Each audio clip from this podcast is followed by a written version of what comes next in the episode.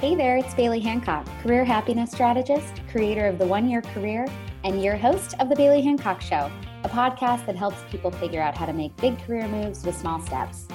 Navigating your career doesn't have to suck. I'm here to help you learn to love the process. Hey guys, Bailey Hancock here. So, we have another one of my goal group members and friends on today, and I'm insanely excited to talk to her. Emily McDonald is here. She is the founder okay. and CEO of The Stylist LA, and we're going to get to hear about her whole freaking journey, start to finish, and end it with some really fantastic lessons learned and best practices and tips on how to run a business because shit ain't easy, you guys. no, it's definitely not.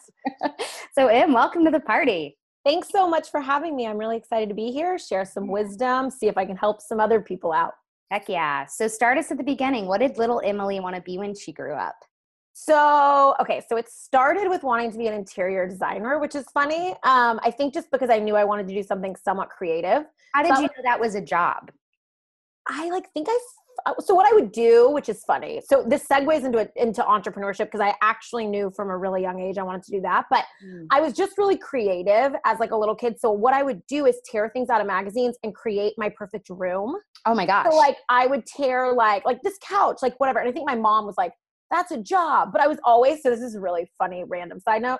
I was always really interested in careers. So you know those commercials that are like, you can go to tech school and you can do yes. things like it, I would like literally be little and be like, what's the job on there? Is, is the job I want on there? But um, so I started with interiors, just like making like fake rooms, whatever. And I think my mom told me it was a job. And then I knew as soon as I was interested in fashion, I wanted to have my own store. So that was something I was mm. like, even at like 13, like I think for Christmas, I got like the entrepreneur book, like how to open your own clothing store. So, oh my gosh, I know, so I know your parents not, were obviously very supportive of all of these different things. Very supportive. And I come from a family of all lawyers. So I think like it was maybe a little hard for my dad at first, but my mom was like, whatever, girl. Like they're very, I mean, I grew up with a family of five siblings or five kids in Oklahoma, and we all went to school on the coast. Like my parents are very like, do your thing, like go, like we support everything you want to do. So very That's lucky awesome. in that regard. Yeah. Very cool. So at 13, you wanted to have your own store. What was your favorite clothing store? Did you have like a model you wanted to go after? Oh, yes. So this is funny. So there's this store in Dallas that still exists. Okay, so back up really fast. Grew up in Oklahoma, and so there wasn't really that much shopping in Tulsa. So I would like work in the summer, and then my mom would take us shopping in Dallas. So there was this store in Dallas called Tootsie's, and it still exists, and it's like super old school. And we would go there to get like our winter formal, homecoming dresses, etc. And they had a bar in it, which I thought was the coolest thing ever. That is cool. And so that kind of started my idea, which was my first business plan, which was the idea of like a store where it was like West Coast style meets like Southern hosp or it was Southern hospitality meets West Coast style, which I think is funny. That is. Uh, but yeah, so I like really was into stores like that. So like high end boutiques, and I was very interested in them. And I literally like kept a notebook of like all my favorite stores when I was little, and like got to know store owners in Tulsa as like boutiques were popping up, etc. So yeah, so I'm one of those like weird ones that knew that that was the path I wanted to take, um, which is interesting. Yeah, well, it's funny. I think a lot of, I've been thinking a lot about this because you hear the question, like, what did you want to be when you grew up? And a lot of us just brush it off because we're like, well, sure, like, but what do kids know? They can't possibly know what they'd actually want to be. And I think it's less about the job title and more about the feeling of that job. Totally. And like, for you as a little kid, even starting with interior design and then wanting to have a store, I feel like the image of that in your mind was probably like, not only the experience of being in that store or that place, but like getting to create um, the layout of it and the design of it and the whole piece. So, yeah, maybe yeah. you didn't want to necessarily be an actual interior designer, but you knew that you liked creating and making things beautiful and giving people a good time. totally. And then after, which this is funny, after the layout of the interior design, like I would do the rooms, then I kept a notebook that was like all my favorite outfits so I'd go like in style. They used to do like what everyone wore to the Golden Globes, and I'd like put them out, and then I would try and memorize the designers so I could like go oh back and be like, what designer was this? So like I don't know, I don't know why I did that, but like I think that kind of stuff just always appealed to me. Are we talking like teenage years? Yeah, these were teenage years. They were like probably I would say like 13 and middle school. I definitely started that in middle school. So I would say like 12 or 13 probably to like 16. So you were like you were already on this game. You were trying yeah. to like become an expert in the fashion space with dresses and designers and things like that, like long before you even knew. Yeah, definitely. But I didn't, it's so funny because back then, like being an expert wasn't a thing, right? So it right. wasn't like, I'm going to be an expert. It was like, I'm just interested. I should know this. Like, what if someone asks me what my favorite designer of blah, blah, blah is? You know, and that was also back when designers were so much more like fast fashion wasn't as big of a thing. So that was right. also like so much more important. Like now I'm like, okay, I shop for the most part at like H and M or like whatever. Yeah. But back then it was like such a big thing, and it was also so glitzy to me. So, do you remember who your favorite designer was back then? You know, I don't. It was like around the time when like Gwyneth Paltrow wore the Calvin Klein two piece. So like Calvin Klein, like things like that. But like mm. I don't know if I really had a favorite. But I will tell you a really fast, funny story. My freshman year at USC, I got to go to the Emmys and sit in the bleachers outside. What? And I was in the background of the in style pictures. No, you weren't. Where on my life, like my little head, it'd be like famous people, famous people. I'm like my little head, like literally like a like this big, like a penny size. And I was like, oh my God, I've made it. I'm in the background of the in style picture. That, that, had to be a pretty solid, cool moment for like little Emily to be like, I mean, technically, I made it in, in these background pictures. Just so funny. So then, from Oklahoma. Yeah. And so then, as it came time to pick a college, did you go to school for that? Did you specifically choose USC for fashion? Yes. Well, no, I chose it for entrepreneurship. So mm. I actually looked it. So I went to USC and then I did a graduate degree at FIDM. And I actually looked at FIDM when I was in high school. And my parents were very adamant about me not going straight to FIDM, which I'm really thankful for. And I advise people to do the same. Um, I think for me at least, I mean, it's different for everyone, but for me at least, having the normal four year college experience and getting a business degree is extremely important. So I'm very happy yeah. that my parents pushed that. But I actually visited FIDM when I was in high school. And um, I decided not to do that yet, but then I went to USC mostly because of the entrepreneurship program. So they have one of the top entrepreneurship programs in the country. And so at this point, what are you thinking you're going to do after college? Open a store. So just were you just thinking a boutique? A boutique. Yeah, like didn't really I mean and I, and the thing is I was open to other things as well. Like I in college I interned in fashion PR, etc. So like I wasn't like like you'll even hear once I get further in my story. I didn't start the company immediately, so like it was just always in the back of my mind, and I was so interested in entrepreneurship. So like I just knew that that was where my passion lied. And like I looked at UCLA, for example, and like their business school was so big, and they didn't have an entrepreneurship program, and like I just was I I don't know I just I felt like USC's entrepreneurship program and their business school was like such a good fit for me, which it really was. Um, I'm very thankful to the entrepreneurship program there because I think it helped me like really like open my mind to see other potential, you know, potential business opportunities, etc., and like that kind of thing. So you're graduating undergrad. What happens next? Did you go straight to FIDM or did you take a little break? I did go straight to FIDM. So I went straight into a FIDM year long program and it was a quarter system. So like you started in July and you ended in June. And I did product development, which was really cool. It was everything from like the conception of an idea so like the creative like how do you get inspired how do you you know how do you come up with a concept for a piece of clothing to how do you create a sample then how do you fit that sample, sample. then how do you have it made at scale and then how do you sell it to the consumer oh wow so were you the whole thing were you considering at this point starting your own line potentially or you just wanted to be educated in it I was considering starting my own line, considering doing design. I was really open. Like I wanted to be educated in the whole process. And basically there were two different options for degrees at FIDM that fit what I was going to do. And it was either product development or merchandise marketing. But merchandise marketing covered a lot of things that I had already covered at USC. And so I just didn't, I was like, if I'm paying to go here and paying to do a graduate program, like I want to do product development that teaches me all these other things as well. So it wasn't, it wasn't like I'm going to have my own line. It was just like, I might as well learn as much as I possibly can while I'm here. Yeah, no, that's super smart. And I realize for those of you that don't know what FIDM is, what does it stand for? Sorry, it's the Fashion Institute of Design and Merchandising. Um, and I went to the campus in LA. Gotcha. Okay, so you graduate from FIDM, you've got all of this amazing knowledge. What happens next? Okay, so the funny thing, which I feel like this is so annoying of me, but it was so me, is I was like, I'm not going to work at BCBG. Like I literally said that to my parents. everyone from FIDM, like went to work at BCBG. And I was like, I don't want to take any old job. Like, I really want to find what I want to do. So I took some time to really find the best job. And what I did in the meantime was I started tutoring on the side. I freelanced for a designer and then I worked at a clothing store. So I did that for a few months while I like really was like finding the right job. I just didn't want to jump directly into like and like be a cog in the machine at BCBG type thing. Not no offense to BCBG, but was, that's just an example of like a big company that fit and fed into and sure. I didn't want to get lost in it. So I did that for a bit, which is important because that all comes back up a little later down the line. Um, I had all these little like side jobs, mostly in fashion, but did tutoring because it paid really well. And I was gonna say, I want to know like you know because obviously I think most people when they graduate college they've got all of these potential roads they could go down yeah. and you knew which is great that you didn't want to go work for a company and get stuck there even though you know you're never stuck anywhere but it's easy to get caught up and feel like you need to stay for three to right. five years um, so what were all those little mini like side things you did to kind of get closer and closer to figuring out what you'd want to do so I freelanced for a designer. I was her assistant, and she was a high-end cocktail dress designer. Oh, yeah. So that was really cool, and I got to like do a lot of her production which was in downtown LA. I got you to go to trade shows with her. Like we went to we went to Vegas, we went to New York City, etc. So that was really cool too because I was helping her sell I was helping on all sides, all fronts. So I helped with production, which is super cool because you're like getting the stuff made and she produced in LA.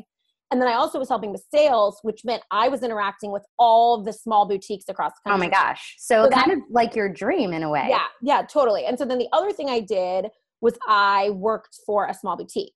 So there's this woman in Manhattan Beach. She owns the store Catwalk. She's still a really great friend of mine. And I worked for her. And I just wanted to see like the ins and outs of running a store. Cause like I worked at Banana Republic. So my first job ever was at Banana Republic when I was 16. Did you make but any money or did you spend all your money there?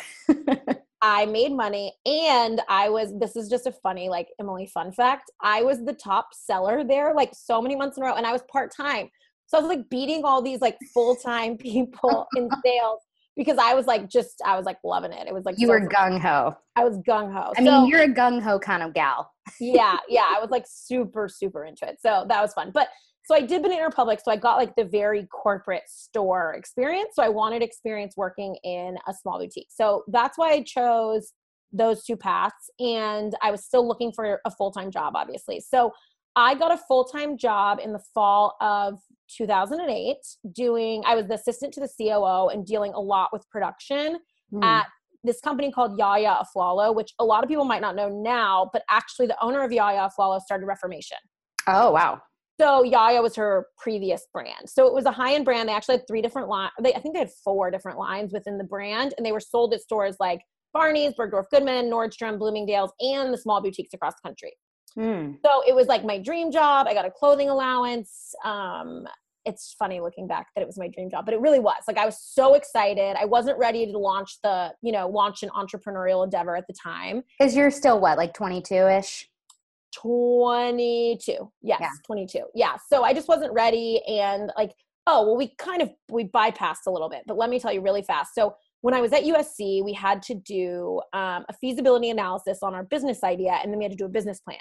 So I did the feasibility analysis on my store, which the name was Emmy, which is so embarrassing. It's hilarious. But um, I was like super excited about it. And I just realized there were so many stores popping up, like the boutique, the boutique bubble was there. So there were so many boutiques, so many people doing the same thing. And I also was like, this is so expensive to start. Mm. And where would I even do this? There's so many stores in LA. So I was looking for other concepts that interested me.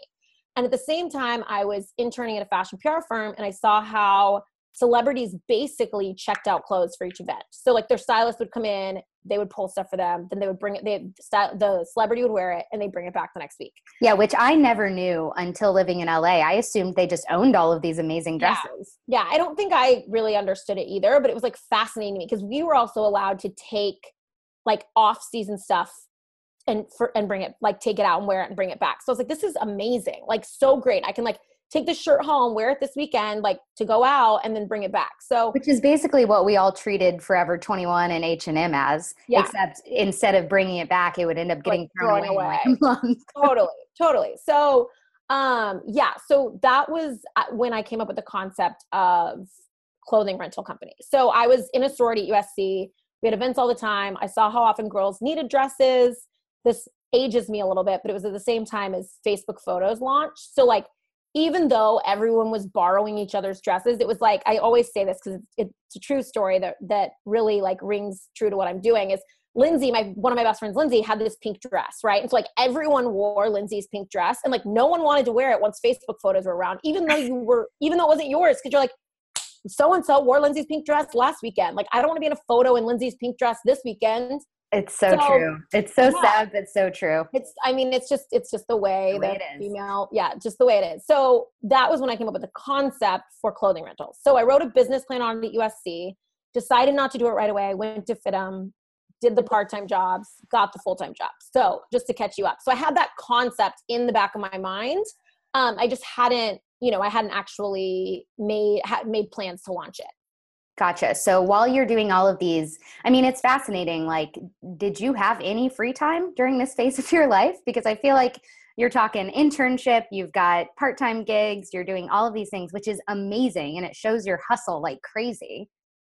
Yeah. I mean, I did. It's also, you have to realize it's 22, right? So, like, this right out of college, me and my friends are like going out on the weekend. So, yes, I definitely had free time. I like made it all made it all work. The other thing is like I've always that's just the way I work best is being Same. like very like have too much on my plate, like have to carve out more time. And I feel like, you know, it was it, it was a good time. It was really fun. It was like I was always I was never bored because I was yeah. always doing something different. So that was really cool. Um, and then I started at Yaya, which was awesome. It was my first like real job, and it and was what really, was your role there? So I, that was I was the assistant to the COO and she did mainly production. So it was like production and then like over like obviously like overseeing sales so like making sure sales were where they're supposed to be and making sure we could fulfill everything. So what i didn't know at the time was yaya had just downsized. So yaya had moved from this like big space on the brand they had like 200 employees. It was like this awesome space to this warehouse in vernon which is where i interviewed so we, I worked out of the warehouse in Vernon, which was such a good experience down the street from BCBG. Yeah, I was gonna say I have a good friend that worked at BCBG, and yeah, he always talks about Vernon. I mean, Vernon's like city. yeah, yeah, like literally, like you couldn't stay. So like there was a guy who ran the warehouse, and like you couldn't, you couldn't work late because you couldn't be there by yourself. Like he'd be like closing up the warehouse at 6 p.m. Like if yeah, for for those of you not familiar with LA area, Vernon's kind of uh, it's where all the fashion companies are, but it's also shady as hell. yeah, so like literally there's nowhere to eat there except for an in and out and a starbucks. Like you had to bring your lunch every day or you were eating it. And then there was like a random popsicle stand. So when it was like super hot in the summer like everyone would go get popsicles. So um, the most interesting part of the of my story though i think is that i was at yaya and this is the turn of 2009 right? So like everything was changing in you know the economy and the retail space etc so i learned a lot and like saw a lot of really interesting things happen. So one thing that was fascinating to me is we had produced this like special order for Saks, right? So like we produced this dress, we had we had sold it to other brands in like white and blue stripes, and we made it for Saks in red. And Saks had ordered thousands and thousands and thousands of units. So this is almost when Saks when Saks almost went out of business. So they canceled that order. So I don't think that I'm sure that that wasn't the catalyst for what happened, but it was just what I remember as being such an important part. And this was mm-hmm. also when boutiques were closing left and right. So like things were in distress and I, I probably didn't really fully realize it but um you know me and my boss were literally like calling stores to like get credit card numbers to be able to ship orders and stores were stores were just going out of business left and oh right oh my god so, long story short um the company ended up going out of business and my boss told me you know we're closing down shop but we really need your help like getting rid of this inventory like getting rid of the furniture, like helping like really get this whole thing like liquidate the whole business. Totally. So she was like, we can't pay you anymore, but we can pay you in clothes and we'll give you commission on anything you could sell. So that was really great because I mean not great, obviously it couldn't pay me, but it was great because I ended up going back to those part-time jobs. So that's where that comes into play. I ended up going back to working in the store and back to freelancing for the designer and um, I started helping Yaya liquidate. So I would sell stuff to TJ Maxx. I hosted like huge sample sales at my house. I took stuff to Buffalo Exchange, like literally anything. So like the best experience ever. Yeah, totally. And they were paying me commission on it. So that was great. So then I was sitting there without a full time job in the fashion industry. Every job I was interested in now was being morphed like four jobs into one for a pay yeah. of like 30K. Like it was just it, the fashion industry was really in like a sad place so I went on interviews and nothing, like everything I was like, oh my God, like literally like filled with dread. Like I was like, I don't want to do, I don't want to be in a warehouse literally working four jobs, you know? So it was just, it was a good time for me to like really think about what I wanted to do. At the same time, I was being paid in designer dresses. So, um, so I ended up one of my very best friends, Annie, who was in college, who went to college with me as well. She was like, we were roommates at the time. She was like, why don't you just start that rental company?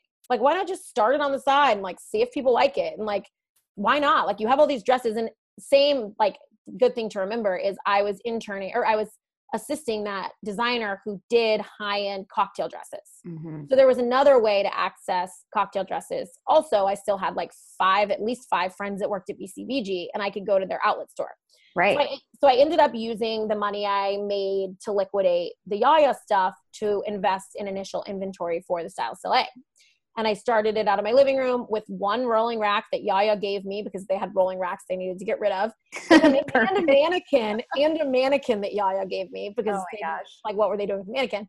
And um, I ended up starting it as a side project out of my living room while working those other part-time jobs. Amazing. It sounds like uh, you know, I mean, 2008, 2009 was kind of a crazy time for those of us that were recently graduated from college. Mm-hmm. I graduated in 07, so I feel ya. Um, and like for those of you younger than that, that were still not out of school, let me tell you, you're pretty lucky. And those of you older, I don't know, you kind of got screwed too, but at least you've got a chance to see what a normal like economy and working world felt like before it all went to crap. But it sounds like that all happening simultaneously really is what kicked you in the butt to start this right off the bat. Instead of maybe waiting a few more years and waiting yeah. for the perfect time there is no perfect time. Definitely. And one thing that i i do think of as a benefit but it is an interesting part of my story is that i never got comfortable in a corporate job. Me neither. so like like I never like a lot of people worked in a corporate job for a certain amount of time and had savings and also which is obviously a pro but also the con of they were comfortable mm-hmm. like I didn't have that so which I do look at as a blessing like I was only at Yaya for like 6 to 8 months so I wasn't it wasn't like oh like I've got this like awesome paycheck I can't give it up to go become an entrepreneur like I was like True. Well, what you know what yeah, am I going to do now? You didn't have as many hurdles to jump as if you were in that for a few years and you had to leave that comfort. It's like, yeah, neither of us ever really knew comfort. So yeah, totally. leaving for something potentially less uncomfortable was not as big of a deal. Well, totally. And you're like, I'm not making tons of money anyway. Like right. you weren't far enough in your career. So you're like, I mean, I'll make more money doing my part-time stuff and like trying to start this. So it's true. Yeah. So how did you get your first customers? So they were all my friends so I also did all the buying with my friends in mind. So I would be like, who okay so let's bring back lindsay because she's still one of my best friends lindsay with the pink dress mm-hmm. i would mm-hmm. be like lindsay is this body type and she likes to wear this kind of style and she's this size so back then I was buying, I wasn't buying full size rents. So I would literally go to BCBG warehouse and be like, I'm going to take this in an extra small and this in a large because I didn't have enough money or like buying power to buy full size. so size. like each dress came in one size. yeah. So I'd be like, Lindsay will wear this to this event and Kim will wear this to this event. And you know i would i would go through my buying that way and so my friends were definitely my first customers and actually, I love this. My very first customer is a friend of mine named Courtney, and she is now, she was one of the first members of our newly launched Style Squad subscription service. So she's still a customer today. That's amazing. It's really cool. Yeah. Yeah. But so you've like, done a you've done a decent job, I take it, of keeping your customers happy over the yeah, years. Yeah, I mean, I like to think so. I think, you know, that's something that's another thing. But as you get bigger, and I've really realized in the last few years, you can't make everyone happy. So that's that's another part of that. But yes, I mean, there are my biggest my i'm so passionate about making our customers happy and really providing a good experience. So that's a great i mean that's a huge accomplishment for me that our customers that have been with us since day one are still with us today. Yeah i mean that says a whole lot because i think most people when they start something whether it's an actual you know product based business or a service based business or a consulting business your first customers are people you know pretty oh, much totally. always. Or and if they're not people you know they're like the husband or wife or yep. brother or sister of somebody you know that's like please just buy from this person you're gonna yeah. love it, promise yeah totally but so there is that like initial sense of okay well are other people who don't care about making me happy going to be interested too so when did you go from the friends and family round of customers to like your first stranger renting from you I think like strangers found us online pretty quickly. So I put together a really simple website that I paid a guy friend four hundred dollars to to do. And the pictures, by the way, I should like seriously just show them to you because you'll laugh. They're on that mannequin. They're like hilarious. I mean, this was when HauteLook was still doing pictures on the mannequin though. So so just you know, not it was with hard. the times. It was with the times. Not to be too hard on myself, but like it was a hilarious website.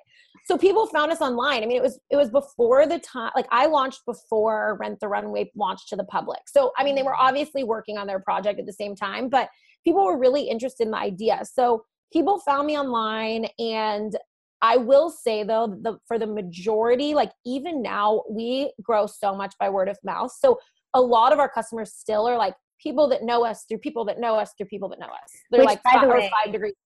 Like, let's talk about that because I think whether it's starting a business or trying to get a new job, your network is everything.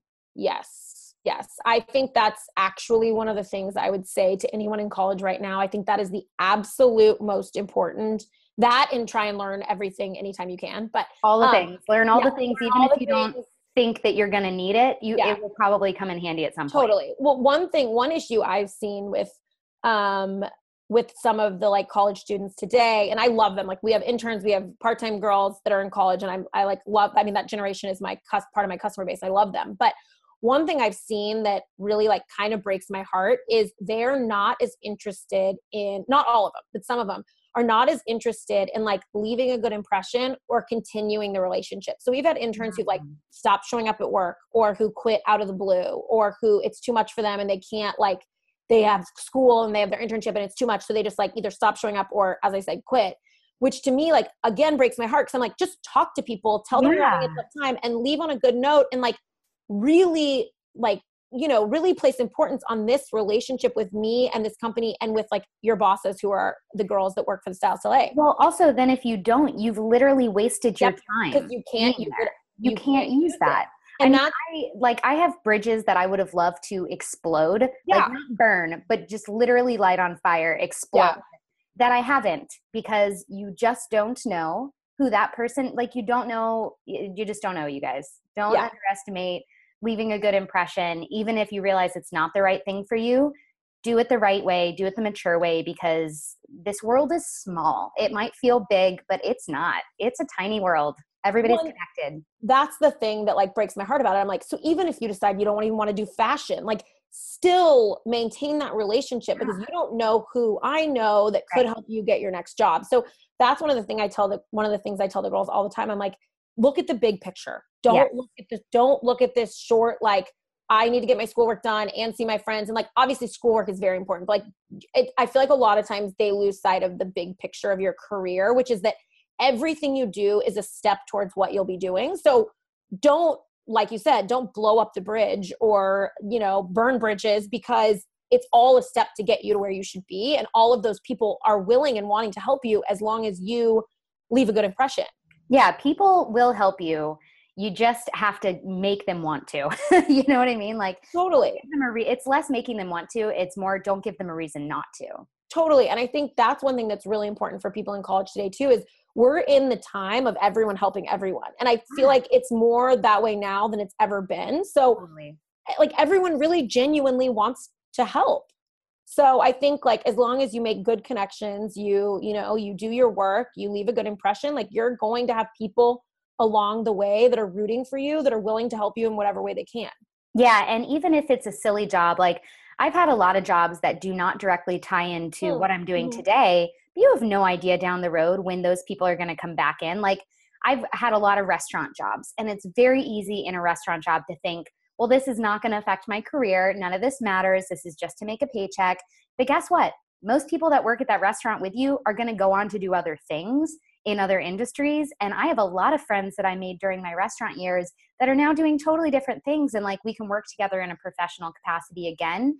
And they will, and they're excited to because I was a good coworker or I was a good employee or I helped on the team. You know, it's those things never really die. So don't forget that. Totally. And I think it's true with your classmates, right? Like they said oh, that completely. Us, they said that to us at USC in the entrepreneurship program. Like befriend your classmates, like be nice to everyone, get to know them. You don't know what they're going to be doing. And obviously, like you're not doing it solely for a selfish reason, but like you just don't know what people are going to be doing and how they can help you and how you can help each other absolutely and your alumni network too like regardless of what it is that you think you're going to go on to do and this is something that comes up a lot in networking and how to make a good genuine connection right off the bat people just like to feel like you're connected somehow. So yeah. even if in your classroom you didn't ever work on a group project with you know john in particular but like if you if you went about your work and you were a genuinely friendly person and a nice person to him even if you didn't work together like down the road you might realize oh shit john works at the company i'm trying to get a job at. I can reach out and be like hey john i don't think we ever officially met but like we both went to this school and da da da da da and sometimes that's all it takes for you to make it slightly ahead of somebody else that you're up against. So moral of this story like relationship karma is real. Yeah. Your network like the valuable gem that it is and be a good part of it. Don't always take either. Always contribute and give back as much as you can to those that need it from you. So sorry we went off on a tangent there but i felt like that was a really important point. point and it's so important. from a business perspective that is how you grow your customer base and then your customers ultimately become part of your network and then continue to spread the word from there totally and then as you grow a company whether you're fundraising or hiring or expanding like you use that network even more. So I just I can't stress that enough. I think that's extremely important. And just to treat everyone kindly because yes. like you're talking about, you know, so and so that you knew in your class, it's like they might know someone that knew like if they don't remember you, they're like, "Hey, do you remember Bailey from blah blah blah?" And they're like, "Yeah, she was awesome. She's super nice, like positive attitude, that kind of thing." Right. So you just never know. Just moral of the story for this: yeah. be a good person. How about that? Yeah, yeah, that's um, a good um, one. Can be the so title of this, this episode. just be a good person. Don't be an asshole. Um, and so before we get too far down into like the next stages, I realized we didn't really fully explain what the Stylist LA is. Oh, yes. What do we so got? The Stylist, the Stylist LA is a women's contemporary clothing rental company. So you can rent tops, bottoms, two pieces, dresses, etc. We have two showrooms, one in LA and one in San Francisco. So you can come and rent in person, and we also ship nationwide. So and girls guys, can. It is a game changer. I've been I've been a customer for what um, maybe a year and a half, almost two years, something like that. Yeah. But it, like for women that are going to a million and one weddings, I had eight or seven or eight weddings last year, and I think I rented for at least six of them. And every time I rent a Stylist LA dress versus buying one of my own, I always get compliments. and I'm like, man, this just goes to show I do not know how to buy clothes, but like I can rent clothes like a mother, you know? So well, it's amazing. That's the best. That is the best thing you can say about it because that's it makes me the happiest because that's so important to us, right? And like I, there's something to be said like when people rent from us, they feel so good in what they're wearing. So that's also another part of it, right? Like you go out there, you feel like a million bucks, you feel like you look like a million bucks, and then everyone's complimenting you because you're more confident, what you're wearing yeah. is awesome, and you feel good about it rather than being like, oh, should I have worn this? Is it too tight? Like, how do I feel? You also have like the stylist LA stylist in the showroom. Bailey, you go in the showroom. So just clarify. I love the showroom because literally it's like having all your hype girls there with you to be like and like they are so good at their jobs because you'll put something on and you're like, I don't know, and you'll walk out, they'll be like, girl, yes, so good, dead, love it, can't. Da, da, da. And they're just like saying all this stuff, and you're like, I do look good. Okay, yeah, like, I am gonna rent this dress but they won't steer you wrong either. Like if you're wearing something and you're like, I don't know, and they're like, yeah, no, not for you. Next. And so it's awesome. You actually get real advice and and good feedback. And like every time I go into the store, there's different outfits to try on and different dresses from designers that like I would never pay full price for, but I will happily rent for a fraction of that cost because how often do you end up wearing the same dress more than once? Yeah. Especially if it's like a really cool dress that's memorable, you're not going to wear it more than a couple times because people are going to remember you in it. And for some reason, we care about that. But yeah. Well, and also another thing that's become big for me is like now I'm splitting my time between San Francisco and LA, and I have very little closet space. So I'm like, I just don't want that much stuff. Like yeah. I don't. Like I just don't. I want to pop in, take a dress for a wedding or a few outfits when I'm going to a wedding, and then send them back. Yeah, and it's great. Like I haven't done this because I live right near the store, but you could literally like bring the return envelope with you to the wedding, stick it in the envelope at the hotel before you even fly home, and it's already done. So yeah, and then you don't even have to worry about high enough packing it's, it back. Exactly. So definitely check it out. We're definitely going to link in the show notes. So be sure to take a look at that, all my ladies out there. And it is way more affordable than you think it's going to be. So that's something I want to talk to you about too is pricing because people that have their own businesses and people that are asking for money for a service pricing it is always the hardest part. So for you, how did you come to the decision for what you price each dress and as a business owner, knowing like what you had to charge minimum to keep the business open? So that's actually a really interesting question because I'm thinking about this a lot now. My um boy, I was going to say boyfriend, but now fiance has a has a quote. He says he's like every idiot can lower the price. Ooh. So I think there's a second part to that too, but I don't, that I that's all we need to remember. but yeah, every idiot can lower the price, and so um, I think that that's something important to remember. And like I've been talking a lot about pricing lately because something that's important to keep in mind as a business owner, but also as a consumer, is for us like we price like basically I start. I'll start with how I started it, and then I'll tell you what we're dealing with now. But I started it originally actually everything was a 30 or 50 dollar rental and then there was like a cleaning fee on top which was just too ah. confusing. So I, then I started like 40, 60, 75 dollar levels and things would end up on a level based on how delicate they were, mm. how um you know how what the retail price was, how many times they could be rented, etc.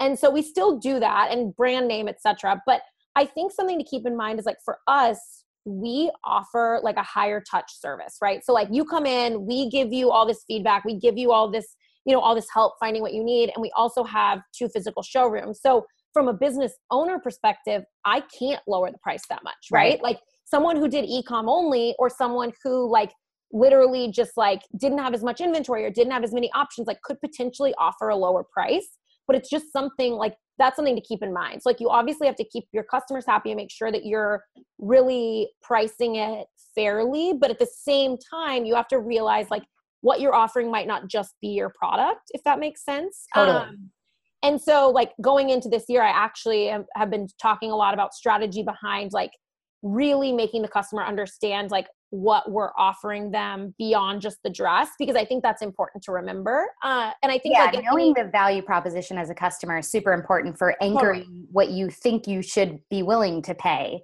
Totally. Not just what you're told you should pay. Yeah, exactly. So I think pricing is an interesting issue. I think it's different. If you're doing a service and it's based on exactly what you're doing, I think it's really difficult because everyone is scared to ask for what they really think they're worth. So I was having this conversation with my husband last night about how awkward it is when yep your service is you and your time and your knowledge there's not always like a good standard practice for pricing yourself. And so it can feel very strange to put a price tag on like your time and your your knowledge. Well then a thing one thing i think about that is that you're scared of losing the work yeah too, you are. Especially when you start out. So you like underprice yourself because you're like worried that they're not going to want to pay a higher price and you really want the work you still got to eat. yeah, totally. And so I think it's just, you know, I think it's a balancing act, right? Like I think you could potentially start out a little lower to like also just start learning what it's like and how it works, etc. And then see what people think. And then you can always like raise your price as like someone who's who's doing more service service based work. Mm-hmm. But I mm-hmm. think pricing is just difficult. So on that note, I would say read Jen Sincero's You're a Badass at Making Money. It's a great one. Yeah. Yeah. Good old like financial pep talk. Yeah. So at what point with the business? So you're nine years in which is yeah. so incredible and congratulations on that. Thank you. Thank you. So at what point did you take it full time? So in 2013, I think it's 2013, 2013 or 2014, um, we opened the LA showroom. So that was, I actually had a teeny tiny office space in downtown LA that I paid $350 a month for. Wow. Before this, but then we opened the LA showroom and then I took it full time. So, um, yeah, so that was that was the I think it was 13 it's funny. Like I'm like so like two to three years in. I mean, yeah, it's always hard with the timeline. No, four years in. So I started in tw- oh. 2009. So four years in. So it was very like it was like I was doing all these trunk shows too. So I was doing trunk. It was a very much like a side project. But the other thing you have to remember that I forget sometimes is getting customers to rent is really getting them to adapt to a new behavior. So it's mm. a little mm. bit different than another type of company you might have started, right? So like it took time. It also thank God for Rent the Runway. Never thought I'd say that, but they've really normalized, like, because they did such a massive, they have such massive PR and um, PR campaigns. So, like, they've really gotten people to understand that renting is a thing that we do. But at the beginning, people were so interested in it, but they were also like, huh. Hmm, yeah. you know, so I think. Isn't that, that funny? People need, like, oh i'm the i'm the uber of this or you know rent the runway i'm like that except this like people need that comparison for them to wrap their minds around something. So that's actually a really solid benefit of them. Yeah. Oh, totally. I mean, I'm like thankful for them all the time, right? I think that that's that's a really cool a cool part of it. But yeah so it took me about four years to go full time it was like especially that first year like it was literally like i would not even really call it a company i mean it was but like it was like a rack in my living room of like a few dresses here and there like it took a little bit to really get in the swing of things and one thing i was doing that i guess going back to your network is i was going back to usc and hosting trunk shows so i would host mm-hmm. trunk shows at sororities before their events and they could all pick out you know, pick out what they wanted to wear to each formal. And that was how we got success at the beginning. But yeah, so then we opened the big LA showroom that exists now in 2013. That's amazing. Wow. So five years of that showroom. Yeah. That's so incredible. And it's in Mar Vista for those of you in LA, and it's the cutest showroom, and it's just a great place to go. And you've done a really incredible job with all of it. Was there was there any point during those first four years where it was part time where you were like, is this is this a thing? Like do i should i keep going with this? Is this enough? Is this ever going to be full time like did you have those moments? Oh yeah. I mean i think all the time. I think one thing that i'm very honest about and i was telling bailey this in a different conversation is i'm very transparent about what it's like to run a company and be an entrepreneur because i think a lot of people aren't. And I think right now entrepreneurship has all this like glory around it, glowing, glamorized. Glory. Yeah. And it's just it's different for everyone. It's different for everyone. It's different for every type of business. So specifically for me, having a company that's retail based and has inventory is just it's a different type of business. So it's really capital intensive to run. Um, it's very stressful. You have payroll. You have I, we now have two locations. We have inventory, etc. So yes all the time i thought that i think that that's a normal part of starting a company is being like is this going to work i think anyone that you ask for the most part would be like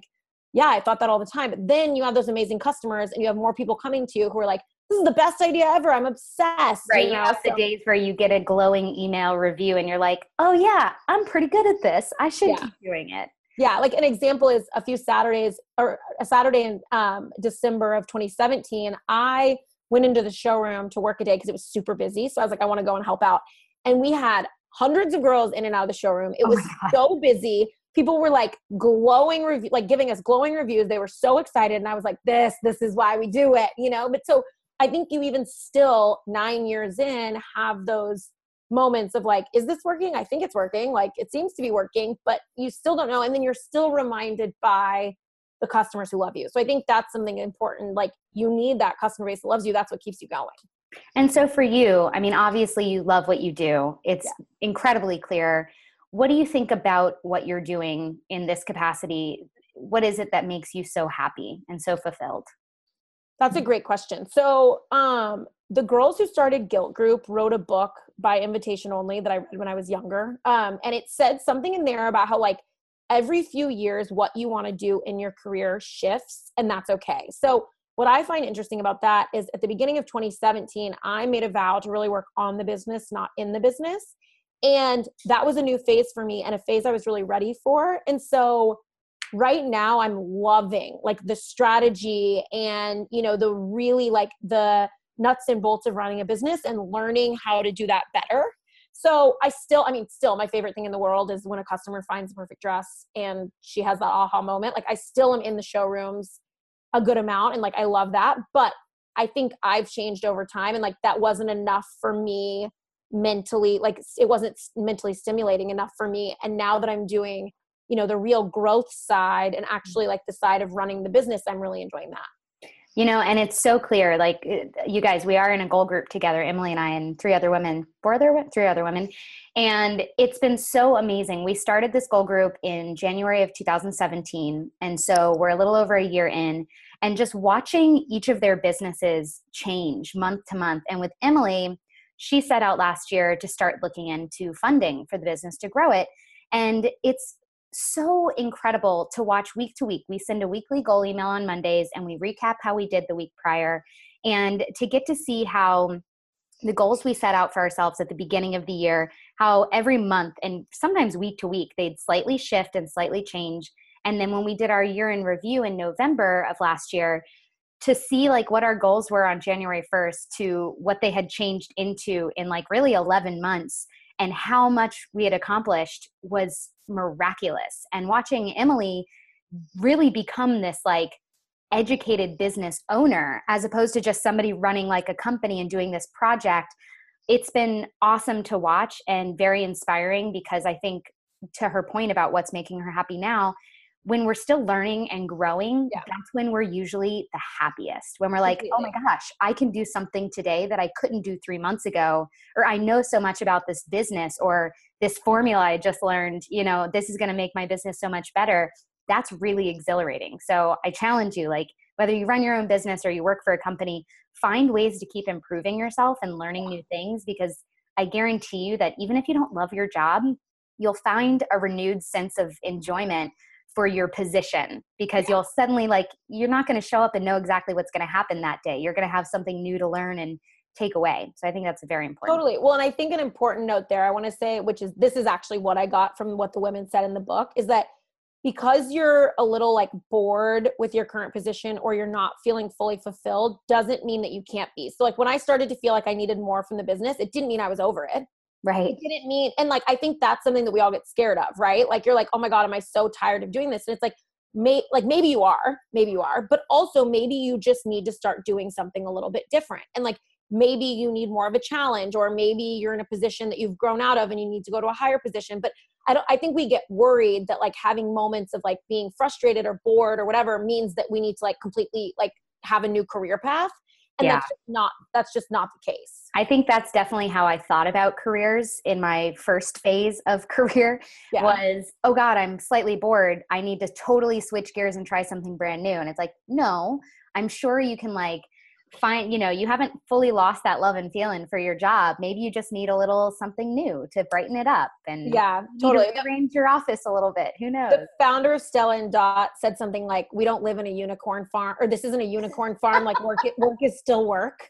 And that's something to remember too. It's like you're not going to love every second of every day of your job because it's a job, right? Like even if you're doing exactly what you want to be doing and like are living out your wildest dreams, you're just not going to love every second of every day. Like it's just impossible. saying that because it's so important. Even if you're insanely passionate about what you do, you're still going to have to like, you know, do the accounting. You're still going to have taxes. to pay like, stupid taxes and deal with employees that you know are having a hard time or not doing their job right. And there's always going to be those, you know, crappy tasks that you wish you could offload, but like if you didn't have some downs with the business or with your career, then you wouldn't appreciate the ups and even the middle parts. Like we often forget to acknowledge like when things are neither great nor horrible, they're just like calm.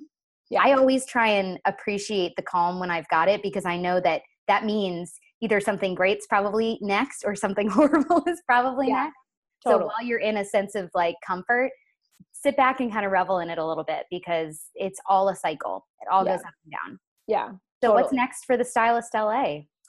So we're putting together some really big growth plans, which I'm really excited about. Um, I'm not going to say too much about it, but we're looking. Let me just say this: we're trying to figure out a way, or we're figuring out a way to scale the personalization that you get when you come in the showroom. So you get that one-on-one attention and you get to really feel like you're shopping in your best friend's closet and you get that help and so we are figuring out how to scale that best and you know really utilizing technology also to offer a more efficient and simple process i think is really important. And i think no matter what sector of retail you're in that's important these days too. So those are really what i'm focused on. And honestly like i this year i'm really focused on running like the best business i possibly can. So as a leader as a ceo um, making the company you know as efficient and just running as well as it possibly can. So so there's some good, exciting things in store that I've been working really hard on. Um, I think, as you know, Bailey, I also started doing some small business consulting on the side, which